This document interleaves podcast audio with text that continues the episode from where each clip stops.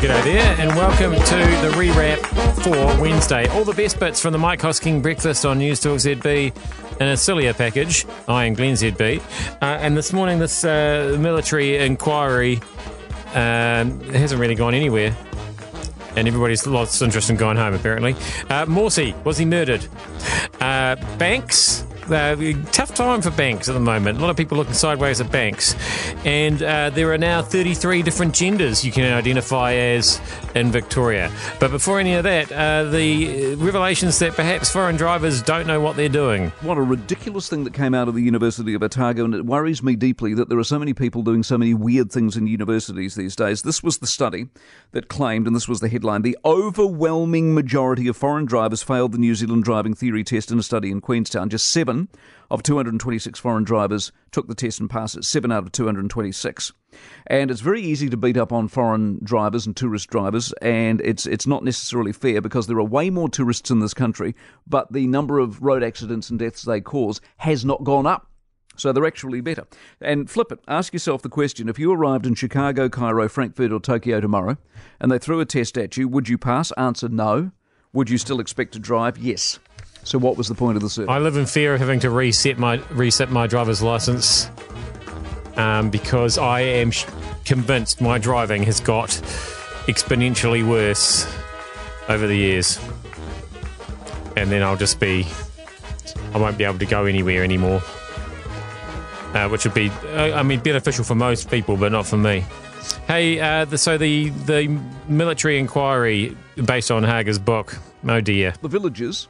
who had everything to gain, seemingly, from this lavish inquiry into what happened that fateful day all those years ago in that village in Afghanistan, have decided none of this is for them, and they're off. Now, if you've missed all of this, this came out of the Nicky Hager book, Hit and Run, a book in which she claimed that the New Zealand forces, as part of the Afghan fight, entered a village, shot and killed six locals and injured fifteen more. The army denies it. They said nine insurgents were killed that day. Years later... Years after um, publishing the book, government forever seemingly in love with the concept of an inquiry or working group coughed up seven million dollars to have an investigation. Where that investigation goes now, I would have thought would be obvious, but I only say that because these days common sense is in short supply and the obvious is a quality rarely followed or found. Given the main so-called witnesses to the so-called crime have packed up and gone home. What's the point in carrying on? But then that sort, that was sort of the question in the first place, really, wasn't it? What was the point of ever starting? We all know Hager and what he's about. To get an inquiry like this must have been a dream come true for him. The problem I always had was several-fold. Firstly, this is a war zone. In wars, people die. In wars, innocent people die. Doesn't make it right, but it is most certainly real. Partly the reason they die is because the bad guys hide behind the civilians. Bad guys pretend to be civilians. Bad guys lie a lot. Bad guys lie to you and shoot you, and especially the lot they've been dealing with in Afghanistan. And against this backdrop, in a harsh and hostile land, our troops, all troops, must navigate these figurative minefields. It's fairly easy, years after the event, to drum up a book with a lot of allegations, and here's the real difficulty. Given the size of the war we're dealing with, you return to one place and time, one village, one day, a series of accusations. Language is an issue, evidence is most certainly an issue, motive is guaranteed to be an issue, and you look to dissect whatever scrap of detail you can glean. Years have passed in a foreign land. How much rock-solid evidence is there? Was there any ever solid evidence? And then having sifted through that, you do what? Come to any sort of proper conclusion? Come to anything more specific than a wild guess? Come to a stalemate based on two sides saying the exact opposite of each other? And having started to wade through that evidential quagmire, now half the field packs up and goes home. The lawyers say the villagers don't trust us. They're tired. Whatever. What this proves, what this cements, was this was a massive waste of resource from day one, highly likely to lead nowhere. So I'd take the Afghani's cue, wrap this up, put it down to yet more virtue-signalling exuberance, hopefully to learn a lesson and not be suckered into something so wasteful again. I certainly um, am of the opinion, I may have mentioned this in the past, that we should just not do war, if we get people behind that philosophy. I'll be about that. Um, now, uh, Morsi, uh, ex-president of Egypt, uh, he he died, and now people are saying maybe he was knocked off. I'm thinking about Morsi, and so he's sixty-seven. Something went wrong there. It's highly unusual for a sixty-seven-year-old, and he was grossly obese, but apart from that, it's highly unusual for a guy to collapse at the age of sixty-seven in court and then not get up again. So there's something going on there, be that as it may. But I was thinking this. Remember the Morsi story? He was, of course, part of the Muslim Brotherhood. And the Muslim Brotherhood, they had a vote in Egypt, and they're not used to having votes. So they had a vote in Egypt, and they elected him. And the problem is they elected a terrorist, basically. And that organisation, the Muslim Brotherhood, has now been banned. So you're thinking of this. Democracy is a wonderful thing. And democracy came to Egypt, and the first thing they did with it was elect a, a terrorist. And so the army's looking on, and Al-Sisi, who as far as I can work out these days is very popular, said, no, this is unacceptable. What we'll do is we'll have a coup, and we'll run the place, which he has. And Egypt has settled down nicely. So what? what's better?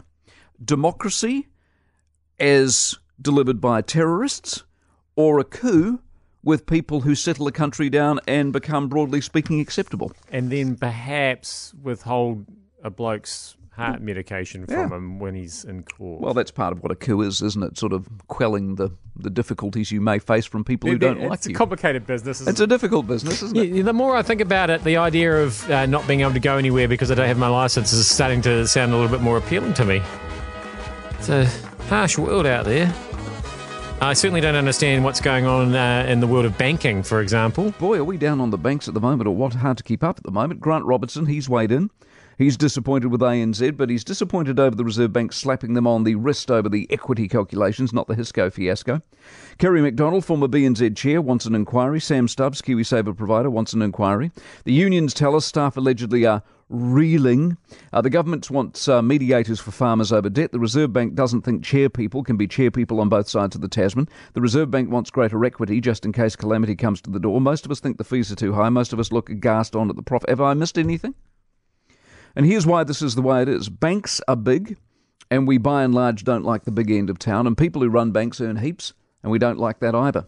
Same way we don't like the other big earners, oil companies, telcos, airlines, but are the banks, like Australian banks, even though most of them are Australian banks? No, they are not. Hence the Prime Minister's right. They had a bit of a look, and there was nothing to see. Even Adrian Orr said there was nothing to see, and that's a bloke who's taken the art of poking his nose into stuff to a new level. And let us never forget this. Banks make the world go round. You might not like it, but it's true. They facilitate money, and money is what's required to work and hire and plan and expand and sell and prosper.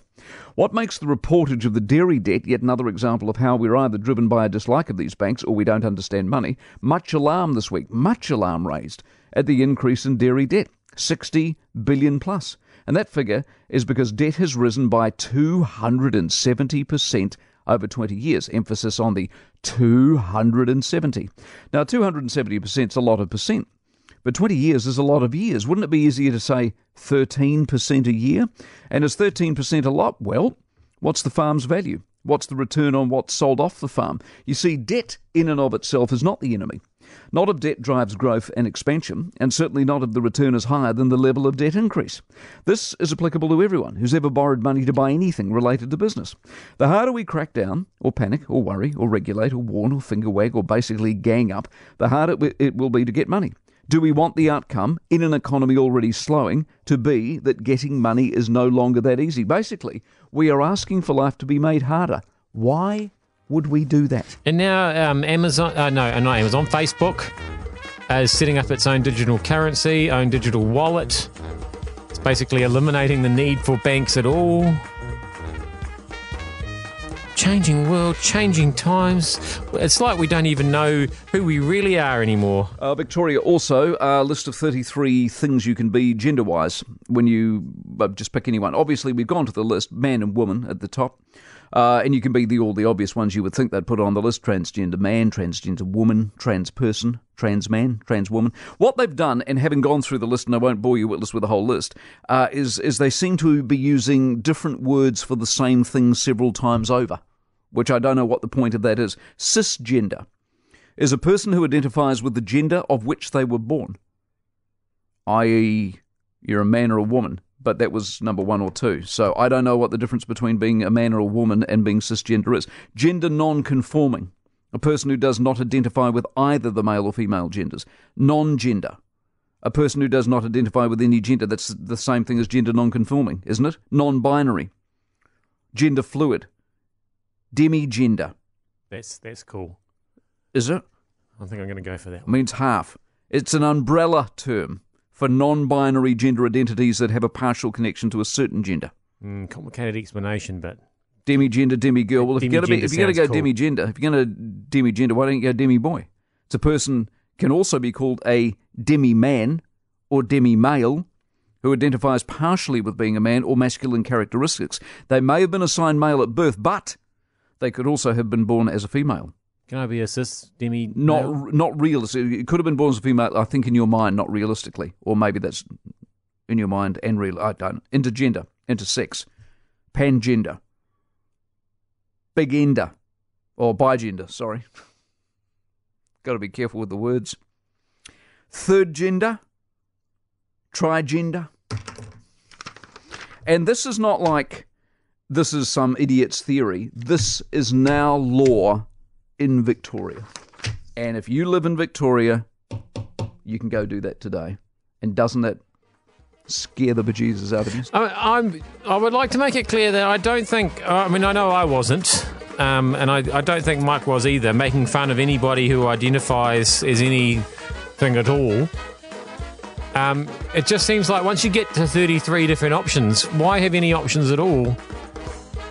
Just don't ask. Like, who cares? What difference does it make?